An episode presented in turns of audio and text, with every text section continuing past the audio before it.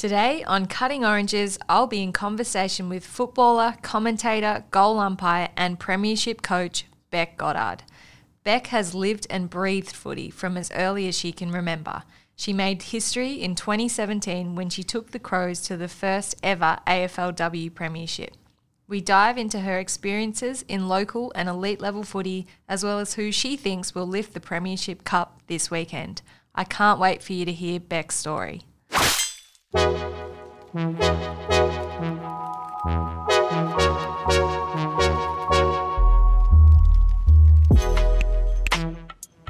Goddard, thank you so much for joining me on Cutting Oranges. How are you? I'm well. I'm honoured to be here, Darcy. It's like my favourite podcast out of AFL House. Um, I love what you do. I've been a big fan, and um, so to, to get the get the call up to such a prestigious position, I'm very excited about. That honestly means a lot. and I'm actually really looking forward to chatting because we haven't actually, I don't think we've ever really had a proper conversation, to be honest. I feel like we've passed each other States many a apart. time. States Yeah. apart. Hey. Yeah, that's it. Yeah. But here we are behind the mic and we'll see how it goes. Um, so I, I usually like to start at the very beginning um, and sort of get a sense of what you were like growing up and what your parents did and I guess what you were into. Well, I think I was conceived at the end of a football season in Canberra in 1977. So that would mean I would be born right in the middle of a Canberra winter, middle of a football season. So responsibly, my dad, you know, he, he knew when his football commitments were. So it made sense that I was born into football. Yeah. Um, and I just um, I grew up at Jamison Oval, which is which at the time was the home of the Belconnen Football Club in Canberra, and Dad wore number twenty two, and I just have really fond memories and can I feel like I can still even smell the urinals at in the change rooms at Jamison Oval, like that burning sense as a child um, of just being in there, being around Dad and all of his mates. And when I was old enough and could count, um, got the big job of running the scoreboard at the ground. Um, and payment was a, a jelly snake or a sausage, generally both. Um, and always getting the score wrong, having the umpires walk across the ground and say, you know, shouting the score at you, um, and then doing their wave to tell you you had the you they had it right. And that was that was me growing up in Canberra. I just loved it. I loved going to footy on the weekend, and uh, that sense of family and and being able to contribute. Yeah, so you just loved being around the club. That was Yeah, what. yeah. I, I feel like I was just, you know, that was everyday life. Um, You know, Dad would go to training. Um, I remember him coming home from training, and even like the smell of his him opening his football bag. It was just always um, like in my life in a a part of Australia, I guess, where AFL wasn't particularly like it wasn't huge, but back in back in those days when Dad was playing before games were on TV, you know, thousands of people would go and watch the finals in Canberra at Manuka Oval, and um, I, I just I really remember that. I remember the rivalries that Dad had with um, you know Belconnen and Ainslie back in the day, and me really hating Ainslie, which is funny considering I went on to coach there years later. But um, it was just always in our lives, and and also I had a very close bond with my grandma, who um, was always at the footy as well.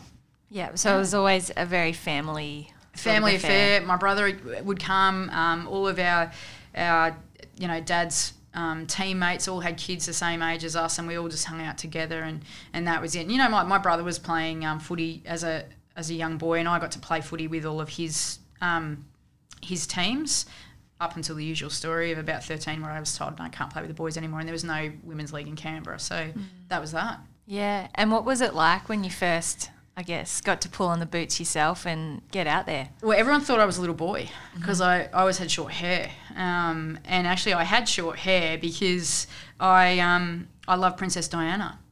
You know, I, I, I had long hair until the, when I was about seven years old. And I said to Mum, I want to get my hair cut like Princess Diana.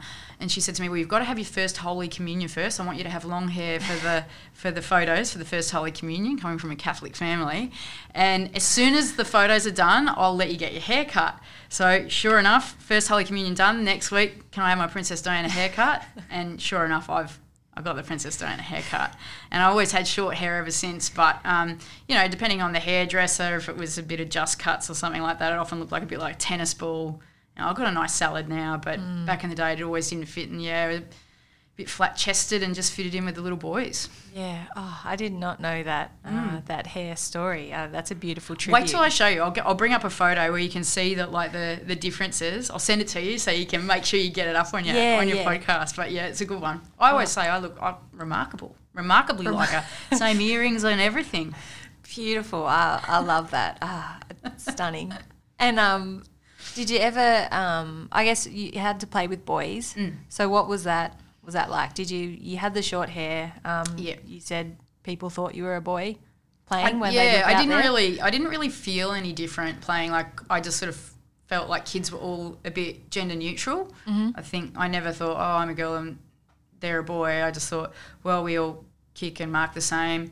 I had a pretty decent kick um, Yeah. because I've been kicking, you know, with dad and my brother from from little from a really little age. So I fitted in in terms of the football, like was able to play. Um, and it wasn't until I probably got closer into my teenage years that I started to, to think, oh, d- do I look a bit different? Like, um, and would be a bit ashamed that people couldn't tell that I was a girl. I remember clearly having that.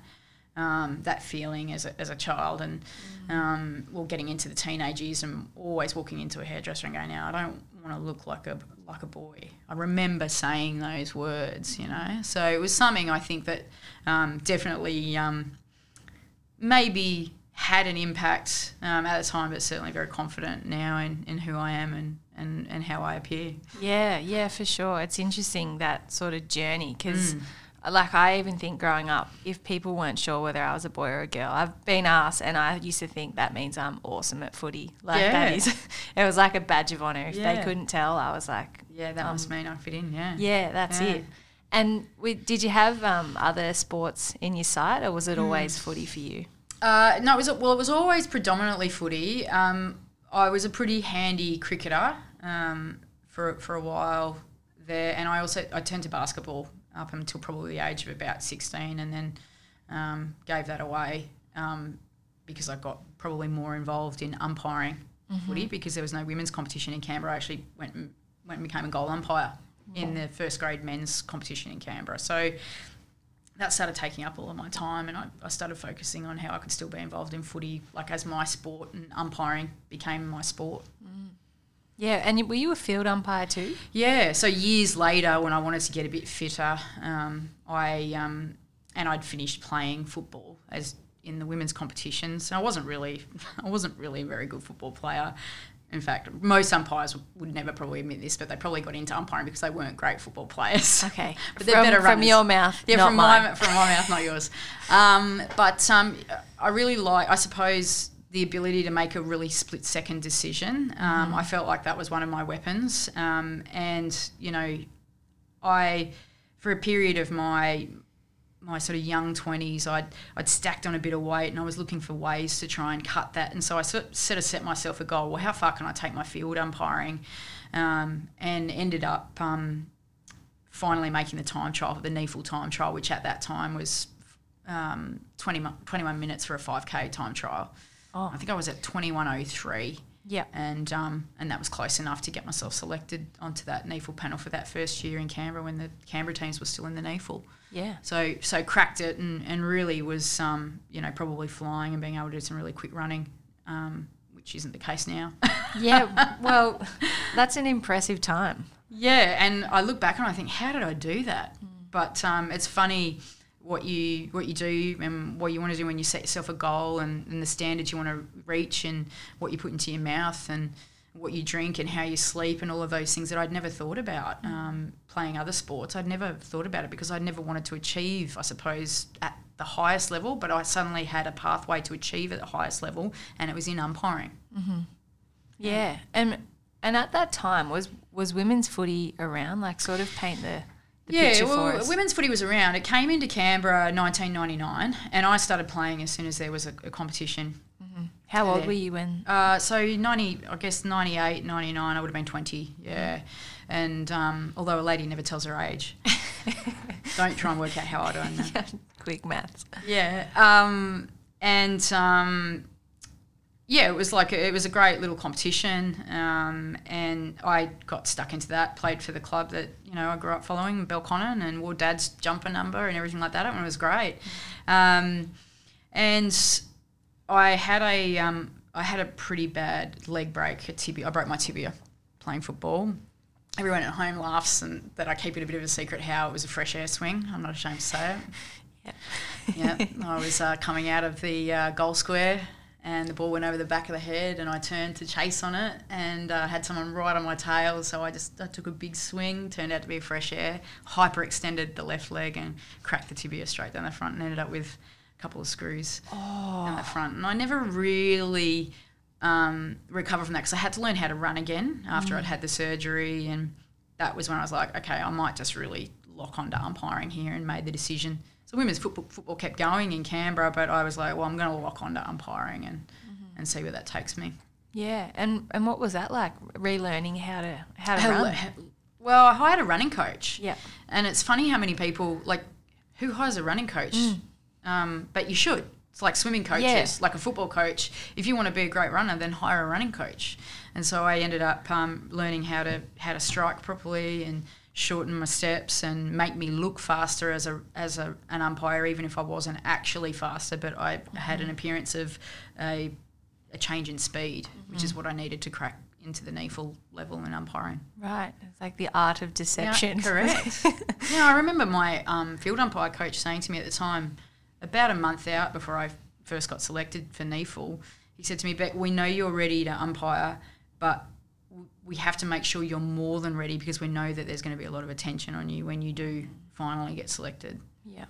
Um, so and and I feel like that's still the case with with all women in football. We almost have to be over prepared, um, because we know more people are going to watch and criticise. Yeah. hundred percent. Yeah, Yeah. You have to be ticking all the boxes and Hundred percent. Yeah. Yeah. And I guess how did you get into coaching from that sort of area? Yeah, well, the old knees eventually broke down umpiring. Um, so I was like, well, what am I going to go to next? How am I going to sort of stay connected? And um, women's footy was going great in Canberra. There were actually too many players. So I I looked at a new part of Canberra, which was called Gungahlin, and they had a, a third and fourth grade men's team in the local Canberra competition, normally called the Thirsty Thirds. um, and uh, came up with a bit of a plan to start a women's team at that club to um, start spreading out some of the talent and um, getting more women involved in playing football. And I, I went for my first ever job interview um, with the president at the time, and we met at a little Irish pub in Canberra called um, PJ O'Reilly's after work one day, and after about 11 schooners, what are they called here in Melbourne? Is it schooners, pots. They Pot? call them pots here. I'm a bit lost after COVID. I haven't, haven't been out in 12 months. Um, yeah, after about 11 schooners, ah, yeah, I got the job. and that was sort of the, the interview, you know, Yeah. the job interview. So, and when I was interviewing for the Adelaide Crows job, you know, years and years later, like my only interview experience had been that that interview at the pub, that little old pub in, in Canberra. bit of liquid courage? Yeah, and I thought, well, I can't really prepare for the Crows one like I did for the Gungahlin one. But once I got into that, and you know, we were the team started, and I was coaching, and I was loving it, and we were getting thrashed by maybe 120, 180 points on some days for a good couple of years before we ended up, um, you know, really hitting our straps and eventually sort of the flag there in Canberra. Um, it's a great footy club now, the Gungahlin Jets. They're they're doing terrific things for women in sport. Yeah, and and what drew you into coaching? Because it's like when I think about coaching, it's stressful, a lot of scrutiny. Like, what what is it about coaching that you love? Well, I didn't think about it like that then. I do certainly think that, about that a bit more now. Yeah, things have uh, Now that a I've bit. been in the yeah public light coaching, um, but back then it was more just being able to be around your mates and being able to um, have a conversation about like how to get better at footy, um, and and bringing us all together on the journey. So it was always about the we and what and finding that connection with what really mattered for the we for me. And I still take that into my coaching today. Like, why am I doing this? And the answer is is because I love to have that connection with what really matters, whether that's on the field, off the field, whatever that is. But being, bringing a group of people together on that journey with your values. Mm-hmm. Yeah. And and that's a big part of coaching, like being able to, I guess, see see people as a whole human rather than just Yep.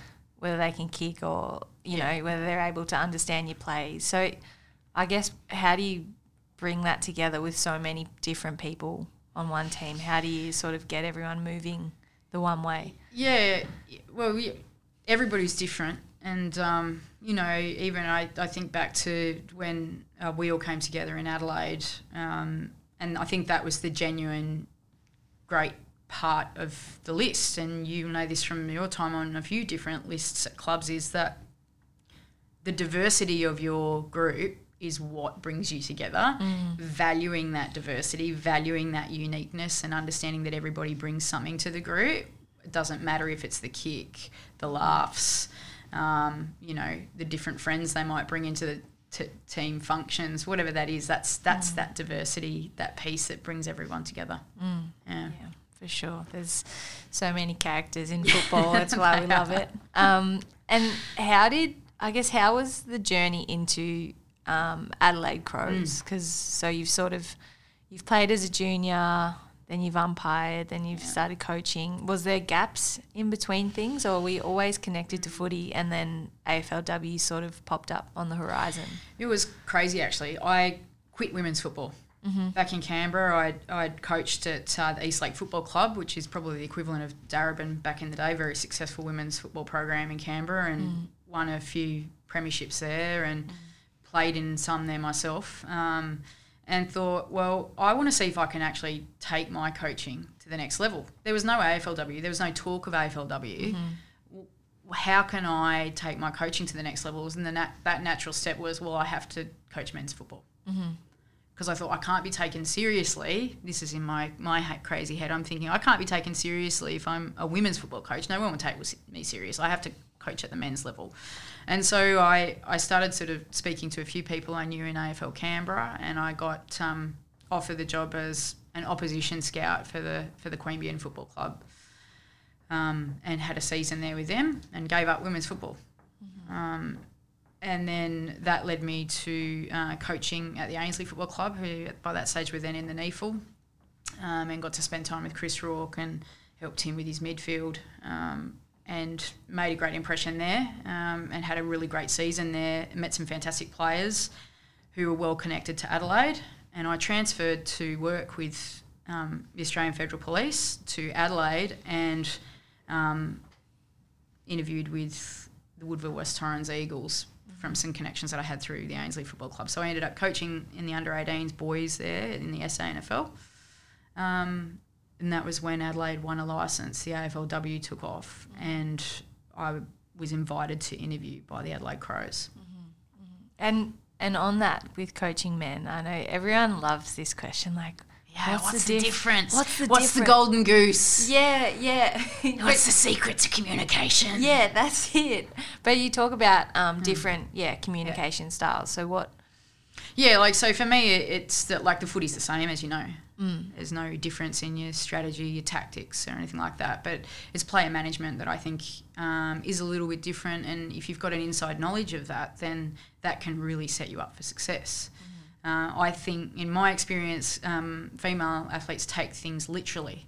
So if I said to you, um, we want to surge the, the footy forward quickly, that will literally translate to a panicked, rushed kick down the line, potentially out of bounds, right? Like, because you're taking it so literally. Yeah. Um, um, oh, we want to play a one and a half defence. Okay, instead of taking your one on one and then come off for one and a half, you might literally just stand in the middle between one and one. Mm-hmm. So you're taking it literally mm. rather than actually, you know what, I can do this without being so literal. Mm. And I also think female athletes like to be involved in the discussion of their performance a lot more. Um, you don't just give the feedback and then shut the door. Like, let's have a discussion about okay, how how has this come to be? What can I do to be better? Mm. Um, and have those sort of more circular conversations rather than um, a lot of the males I've coached is they come in, cop their feedback, and then they just walk out, and then that's it. You never hear of it, and then mm.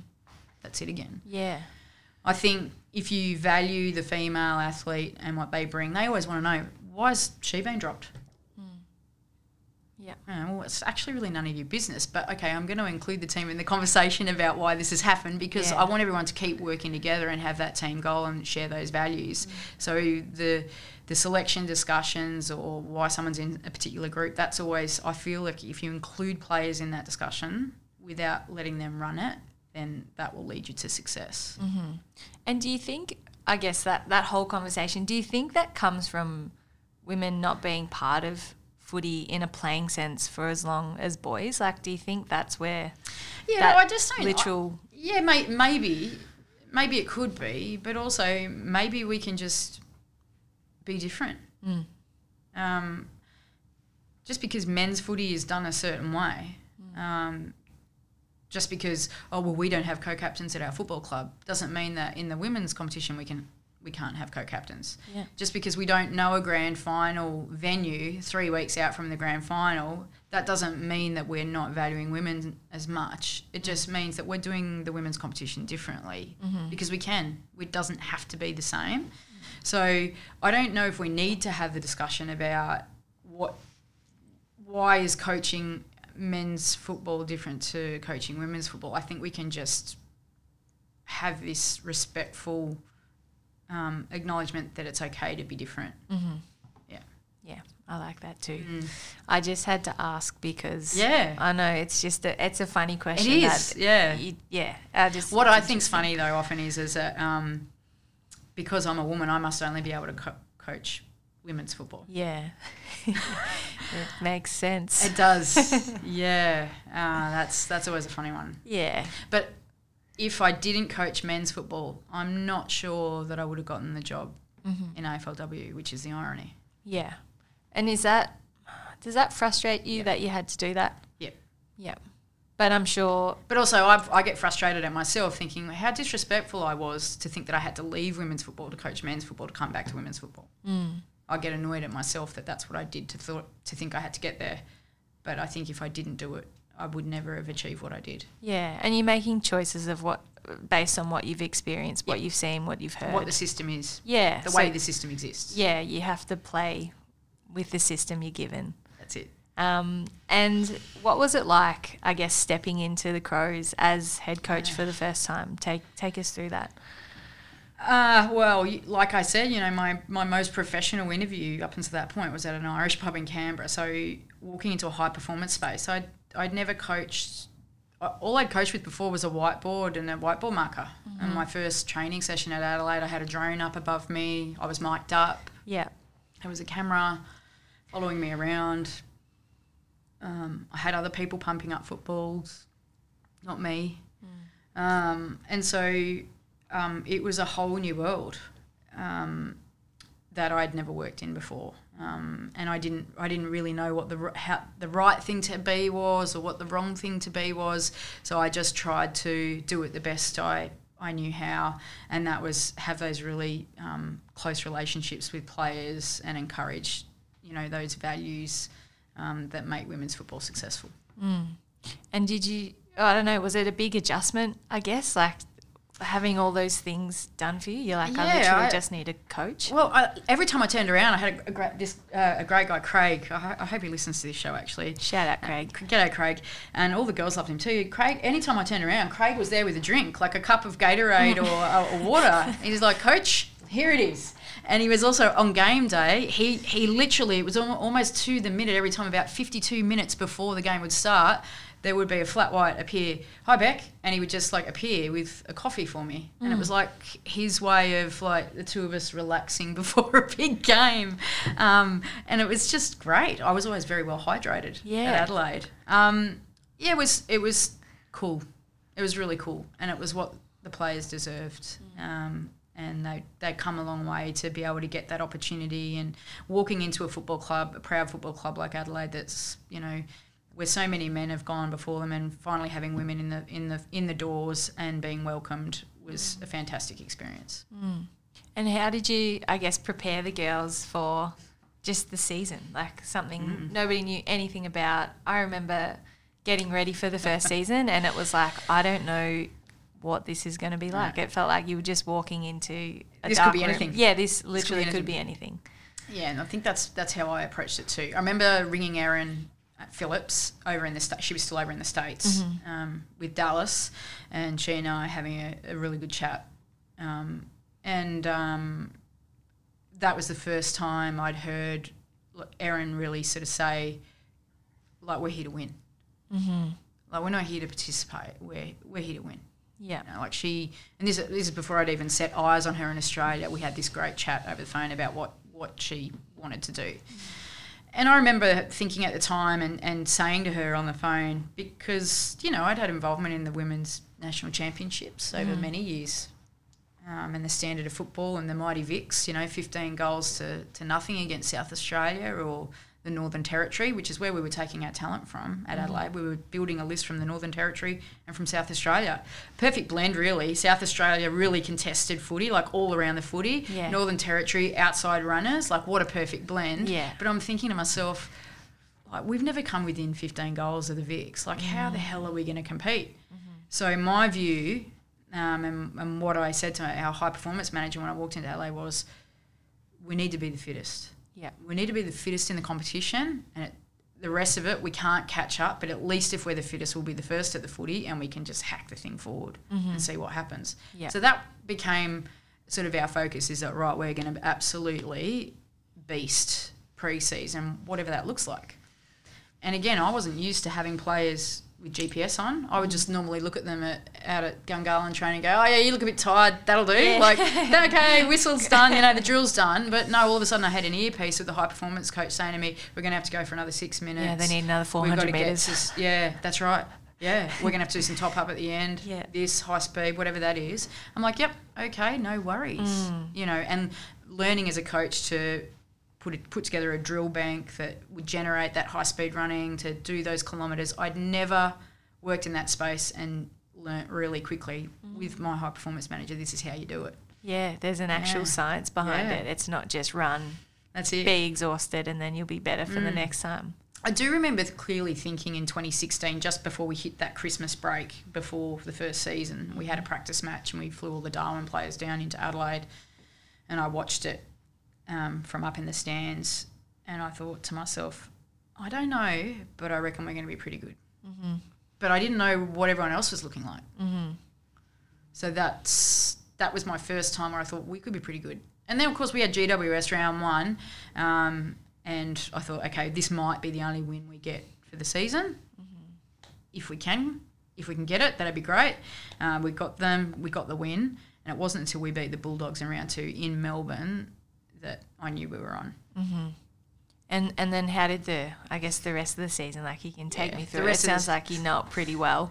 it was funny, isn't it? Like how you remember you know, these really important moments. I reckon I'm not the only one at Adelaide that remembers that round two game against the Bulldogs and walking away from that game. We never said it to each other, Yeah. the players, but we we all knew that we were on, and that's why um, we were so excited to get the win because it was almost like we were beating the mighty Victoria. that No one had beaten at the national Yeah. championships in years, and you know Asta was playing, um, Ellie Blackburn was playing, all of these great Victorian players that, that we from Canberra and Northern Territory and South Australia had all come together and knew were great, and all of a sudden we'd beaten them, and we're like, right, we are definitely on. Yeah. And then it just kept going. We had a couple of stumbles. We lost to Brisbane the first time we played them.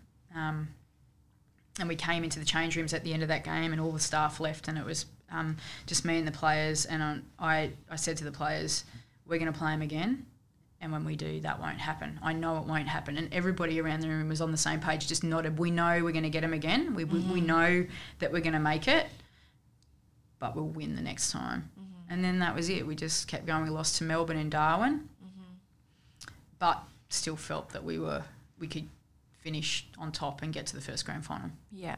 Do you I guess do you feel like with that coaching, like do you when you say that's not going to happen again, is that because you know that that your coaching will shift dramatically for the next game or do you just want to plant that seed for the girls to know that It wasn't a that won't happen again. I'm telling you it won't. It was Yeah. a discussion of we know it won't. Like that actually we didn't play that great today. They beat us by, you know, the end of a bee's dick as one of my dad's coaches once said in the mm-hmm. Jamison Oval change rooms. The end of a bee's dick. I'm like, Dad, that's really small. Yeah, that's You might have to edit that out. that's tiny. That's No, really right. small. They always talk about, you know. yeah, bees dick in it. Anyway, but the end of a bee's dick is really small. so they beat us by three points. So I'm thinking, well, we didn't play that great. The players knew we didn't play that great. Um, you know, do you change anything? And that was the big question. Like, sort of after we beat Collingwood and we're heading into the first ever grand final, well, what do we change from the first time we played Brisbane to try and get the win? And I was driving home from training grand final week. And I had this phone call from a number I'd never seen before. And I thought, oh, normally I wouldn't answer it. Private numbers scare me. Um, and but I thought, oh, it's grand final week. I better get it. It's one of the girls. They've broken down. You know, someone's broken a leg. I better answer Yeah. it. And uh, this voice on the other end said, "G'day, Bec. It's Clarko." And I was like, Clarko, Clarko. Like I'm a proud, passionate, paid up Hawthorn member. And I'm thinking, my God, Alistair Clarkson's calling me. And he says, I just want to talk to you about your defence against Brisbane for the grand final. I watched your last game against them and wanted to talk about how you're going to set up. Wow. And so I pulled the car over, and for the next 20 minutes, we chatted about defence um, and what he was going to do against Essendon in round one to combat a similar game style that they were playing at the time to what Craig Craig's staff were playing. And um, I drew it on a whiteboard in the hotel at the Marriott Resort up on the Gold Coast, and we did it, and we won by six points. And what I, I guess what did it mean for Clarko to make that call? Yeah, Because that sounds is, like it was a um, moment. yeah, it's kind of, and I, you know, it was really special. I rang Erin straight after I got the call because I knew obviously that Erin had set the call up. Cheeky Erin. Cheeky Erin, um, and she knew I was nervous. Grand final week, and we were all nervous because we were all going into this huge event in Adelaide, and because the more games we won in Adelaide, the more our profile in Adelaide was going up, and I started to feel the pressure of, you know, football that I'd never experienced before. I learnt really quickly that there's always someone who wants your job, or always someone who thinks they can do the job better than you. And I felt, particularly as a woman in my position, that I was being looked at even more carefully. My coaching was being looked at more carefully than what I was doing each week. So to have someone um, and a guy as impressive as Clarko give me a call to say, I've got a bit of experience, this is what I was thinking, um, to give me a call just meant so much to me. Yeah, that he took the time to do it. Yeah. And take me through grand final day because I, I feel like obviously you know it's a significant moment in time, but I think as the years go on, surely that I don't know, it might become clearer or it Yeah, sort of get a different lens on it. It started um, very early because Courtney Cramey needed a concussion test. Uh, she'd been knocked out the week before against Collingwood, and it wasn't the 12 day protocol that we have now. Yeah. Um, and so, as that week had progressed, Courtney needed to do her, her SCAT test or whatever it was as, as it had rolled out. And um, we were saving the last one for the morning of the grand final, so we weren't quite sure yet if Courtney was going to make it into the side. And that was going to be a significant difference in our defence if we couldn't get Courtney um, into the team. And so I remember uh, getting up really early. I went to the driving range with my assistant coach, Colleen Gwynn, and we just smacked a few golf balls down the driving range. And it was funny, like it was really early, and we just thought, let's just unleash. Unleash a bucket or two here. And as we're arriving at the driving range, we saw a group of our players walking up the hill past us. G'day, g'day, coaches. And I'm like, well, we're not the only ones up early this morning. Yeah. you know, everyone else is up early getting nervous too.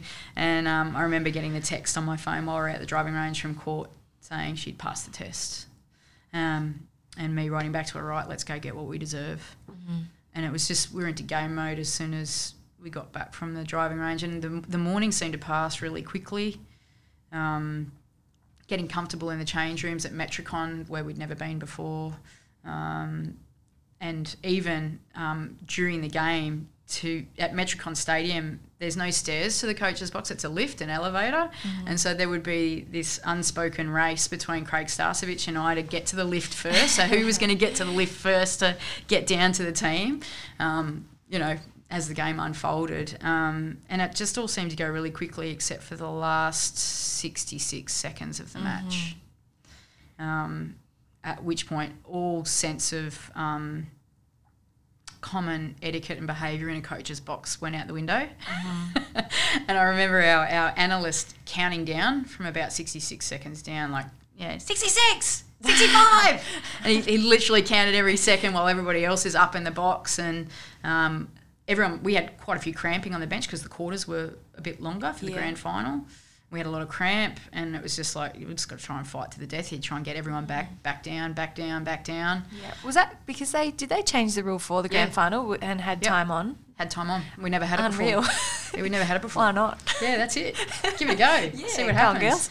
Heather Anderson uh, blew a shoulder. Yeah. I think in might have been the third quarter. Mm-hmm. So we were already down. Yeah, and um, Court had torn a calf, um, and then we had some other cramping that was going on. So we were really down, and I'm thinking, how are we gonna how are we gonna hold on here? 66 seconds. Yeah. Not much you can do at that point as a coach. And um, then that was it. The siren went. People are fl- flying over the top of the, the. There's two tiers in the Metricon coaches box, and we're all crying and hugging, and and then me just thinking, I gotta get got to get down to the ground. Got to get down to the girls as quick as I can. I, I don't reckon I've run that fast ever since I was umpiring back in the back in 2007. um, and yeah, it was amazing.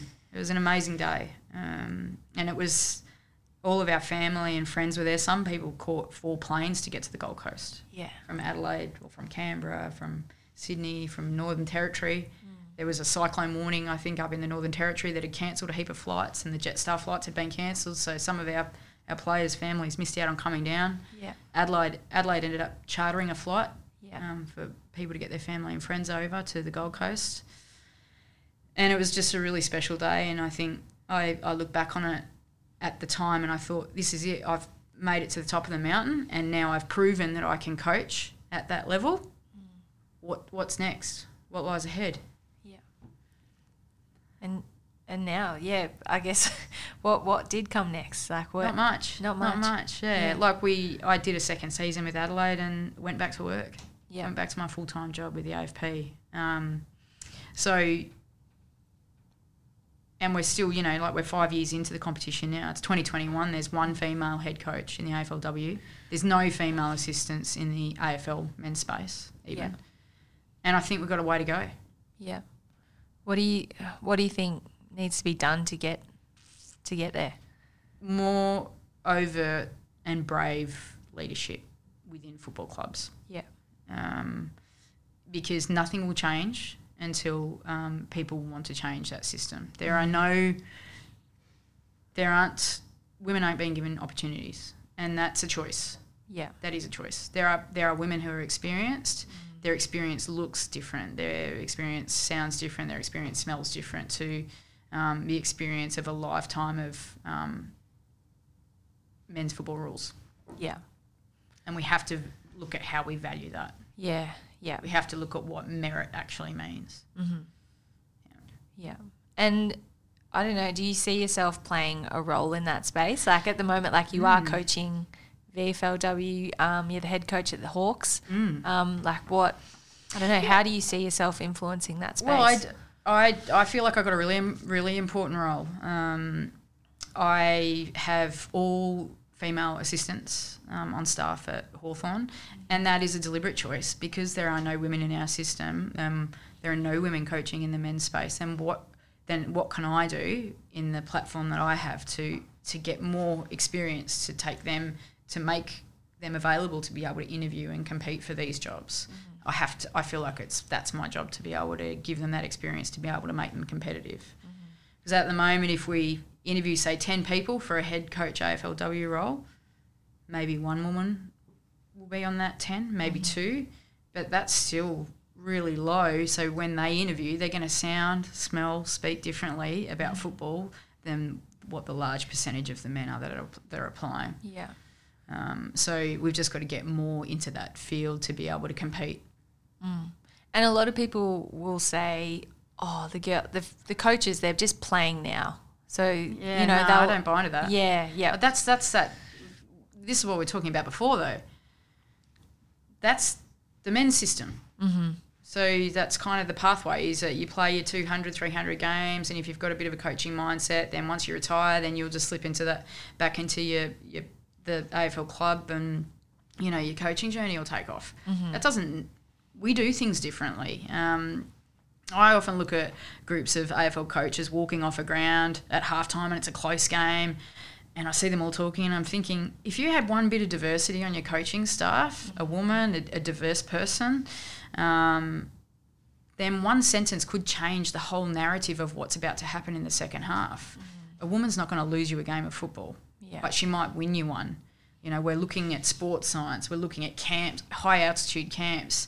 There's there's something that's actually really readily available and not that expensive, and it's called diversity and women on coaching staff that that might be able to give you the edge and take your organisation to their next success. In fact, if you look at the NFL, right, um, this year, out of the eight teams that made playoffs, six of them had women full time on staff. The Tampa Bay Buccaneers, who won it, they had two full time women on coaching staff. That's not an accident. Yeah. Yep. I feel like um, yeah. Yeah, it almost preaching makes to the mu- my it friend. makes too I'm much preaching. sense. I'm it makes to too much sense. Um, I, I feel like all the all the research points towards it too. The Mm. best, most profitable companies in the world are diverse. So it's we'll get there. We will. We're moving towards there. um, but talk to me about, um, I guess, life in the commentary box. Oh, What's that like? you know, it's not really a space I'm that comfortable in. really? No, I, I always feel a bit awkward. I remember my first season doing it, um, getting some feedback from um, from the producers, and, and they gave me a call the following week and said, you know, Bec, we've been thinking about it because you sit you sit down in the in the commentary box and you you sort of talk you. You, you're giving your comments like you're a coach. Stand up and give your comments because you'll feel more empowered. Like, and so I guess like from that moment on, I every time I commentate now, I, I stand up and I do feel a little bit more comfortable, but it's still a very uncomfortable space for me to operate in because I forget people are listening. Yeah, yeah, right. Um, and also, there are a lot of people out there that don't like the sound of me, that don't think I know what I'm talking about when it comes to football, and that is completely because of my gender. Um, and that's fine, uh, but it doesn't. I don't feel comfortable um, putting myself out in a space where I'm going to be openly criticised all the time. But because there are so few women that are doing it in the commentary space, again, I feel like it's a really important role that I have Yeah, you for a really short window of my life. yeah, you feel like you've got that responsibility, Yeah, and you know you've got pretty thick skin to be able to hundred percent. do it. Yeah, I've heard a lot, Yeah. especially in umpiring. yeah. Oh yeah. You'd be horrified at some of the things that have been said to me. Yeah. Not PG for this podcast. Yes, sure. a few more um, beeps out. Um, Yeah. And I, I've got a question here because you do have a few funny one-liners. What sort of prep goes into into those? Do they just come as you're going, or are they yeah, I just stuck in the back of the mind? Oh, like I, I love telling stories. You know, like as a coach, I always tell a story before on game day to mm-hmm. our players, and I like to have a, a female protagonist in, in most of my stories. There's always a, a great woman at the center of my stories. But when I'm sort of commentating, I feel like it's a conversation a bit like that would be had in my house with my grandparents. And my grandfather was the king of one-liners, and he's got so many funny ones that have always stayed with me as a kid. You know, I remember him saying to me how was your day at school? And I'd be, I'd be like, oh, well, this, this kid was mean to me. This, well, give him the upholsterer's farewell. And I'm like, what's the upholsterer's farewell? He says, get stuffed. and he'd always have funny ones like those. And they always just stayed with me. And so that's just how, that's how I talk. You know, it's, um, so when I commentate, I try to be like, well, what would, how would I be talking about this at home Yeah. with anybody that's watching? And that's how, that's how it is. Yeah, what would Granddad think? Yeah, sort of thing. Exactly. That's awesome. And uh, oh, so I've got one written down here. Um, and this is this perhaps um, I guess a mantra you live by. So if you throw a piece of chewing gum into a bin and it misses, whether you go and pick it up and put it in properly determines what kind of person you are. yeah, Yeah, it's I um I feel like it's describes my coaching philosophy. You know, there's kind of the three people. You're on your bike, you're chewing gum, you ride past the bin, you keep riding and you throw it out and you don't even look if it's gone in. Right? There's that person. Then there's the next person who'll get off the bike, throw it, miss, go, oh, I missed, and then get back on the bike and throw it. And then there's a third person that gets off the bike, finds a eucalyptus leaf, puts it in the leaf, walks up to the bin and puts it in. Mm-hmm. Which person you want to be? Yeah. which teammate are you going to be today? Who cares? Who cares here? And that's that's kind of my philosophy, my coaching philosophy. Yeah, I like that. The the little things are the big things. Yeah. It's nice. We're going to move into looking at this weekend. Um, and I guess uh, AFLW more broadly, I guess from 2017 to now, and before even 2017. Mm. Um, so I might start with that. Like, what are the biggest sort of changes you've witnessed and experienced in terms of, I guess, the cultural change around women's footy or the things that you experience every day that you think signify change? I think if we look more technically, like the athlete's body to start with, that's been a significant change over the last five years, and that's where the call for me comes, um, and where I'm sure you've put your own body through, Das, some some things. It's not six months of the year; it's an entire 24/7, 12 months of the year concept, um, and you deserve to be rewarded and remunerated for that work that you're doing. Um, the public cannot reasonably expect AFLW to get better if you just packed up at the end of AFLW Yeah. and didn't go to the gym or um, didn't eat the way or drink the way you currently are.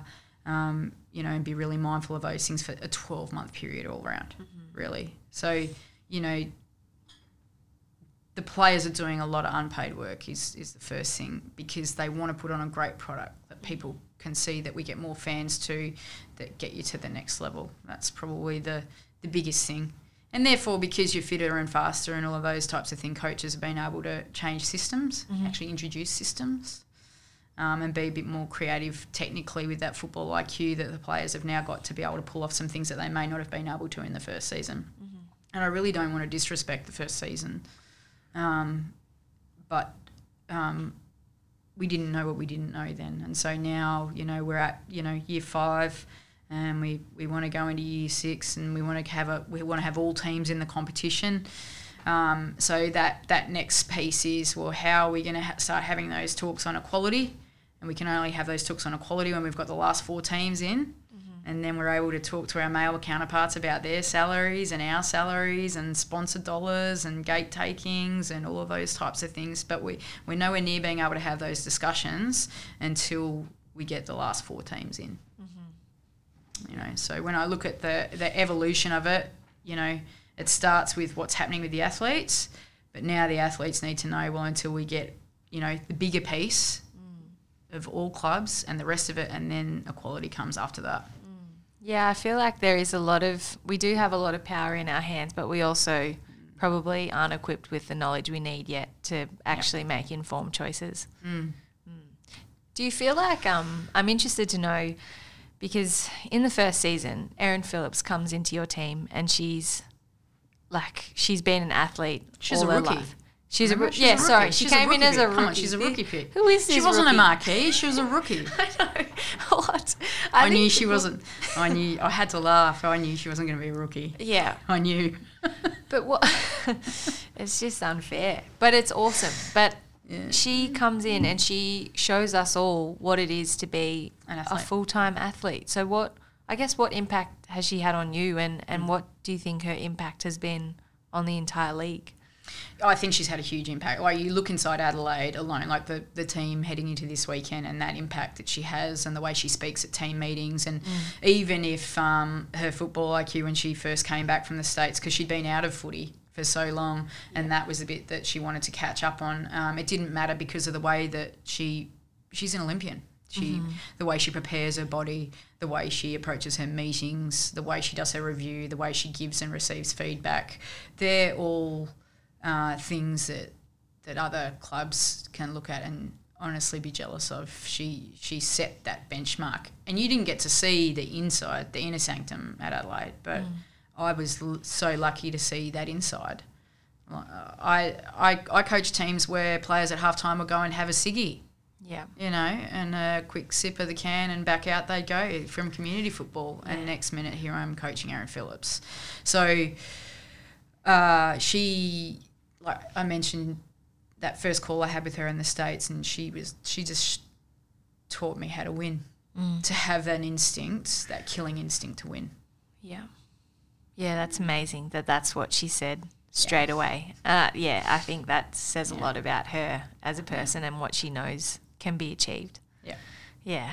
Um, and moving into, I guess, this weekend, um, I forgot to say this is the grand final edition of Cutting Oranges. um, and by that, I mean it is grand final week. I don't think it is the final Cutting Oranges episode unless it's getting canned, which I'm This might be the last not one. sure about. but no, it's grand final week and we're excited. What, do you, what are your thoughts on the game? Ooh, it's going to be close. Mm. Um, I want Adelaide to win, of course, because my, my heart is uh, is there with them, um, and I think they will win the game. Mm-hmm. I think as the season has gone on, they've played some unbelievable football, uh, really fast, really aggressive. Uh, that's very hard to defend. At the same time, you know, Brisbane have got their their secret weapons. Well, they're not secret; they've been there the whole time too. Yeah. Katie Lutkins, Emma Zielke, um, Emily Bates. Like they're the they're three absolute weapons that have just ridden it out and know how to play Adelaide really well, provided they can get all their young players on the same page. Ally Yeah. Anderson's been there from the start. Um, you know they've they've got a really great list too. I think it'll be an amazing contest, um, and Brisbane have the opportunity in front of them without Chelsea Randall to combat as well. Um, but yeah, I, I, I think Adelaide will get over the line, not just because I'm biased Adelaide, but yeah, Yeah. I think that's what will happen. No, that's fair. And can we talk about Chelsea for a moment? What do you think the team would be feeling right now? I think they feel pretty sick in the guts for her. Um, but what I know of Chelsea is the way that she empowers her teammates. Um, and, you know, that's that standard that Chelsea and Erin have set right from the start is that the players um, really enable the side. And it's not just the two the two at the top that win grand finals. They're really important parts, but they've always led by um, showing, you know, others on how to be leaders themselves on the field, and they value that at the Crows. So uh, I think it will be uh, one of those games that if um, Chelsea's done their job the way I think she's done a job, that those players will stand up and play a really great game without her. Yeah, absolutely. I see. Yeah, I just think Chelsea's a champion of the game, and just I'm sure she'll have a. Oh, actually, I don't know if she would be on the bench. I guess maybe. Yeah, I think she's. I think she's going to be on the bench. Um, Yeah. I think that's the plan for her. Um, had a quick chat to Matt Clarke yesterday, and I think they were going to try and involve her in, in some way in that capacity. Yeah, I think just having someone like Chelsea around, like all the girls will walk a bit taller. So, yeah, it's going to be an amazing game. Um, lastly, I was just going to see see what um, what you've got next on your radar.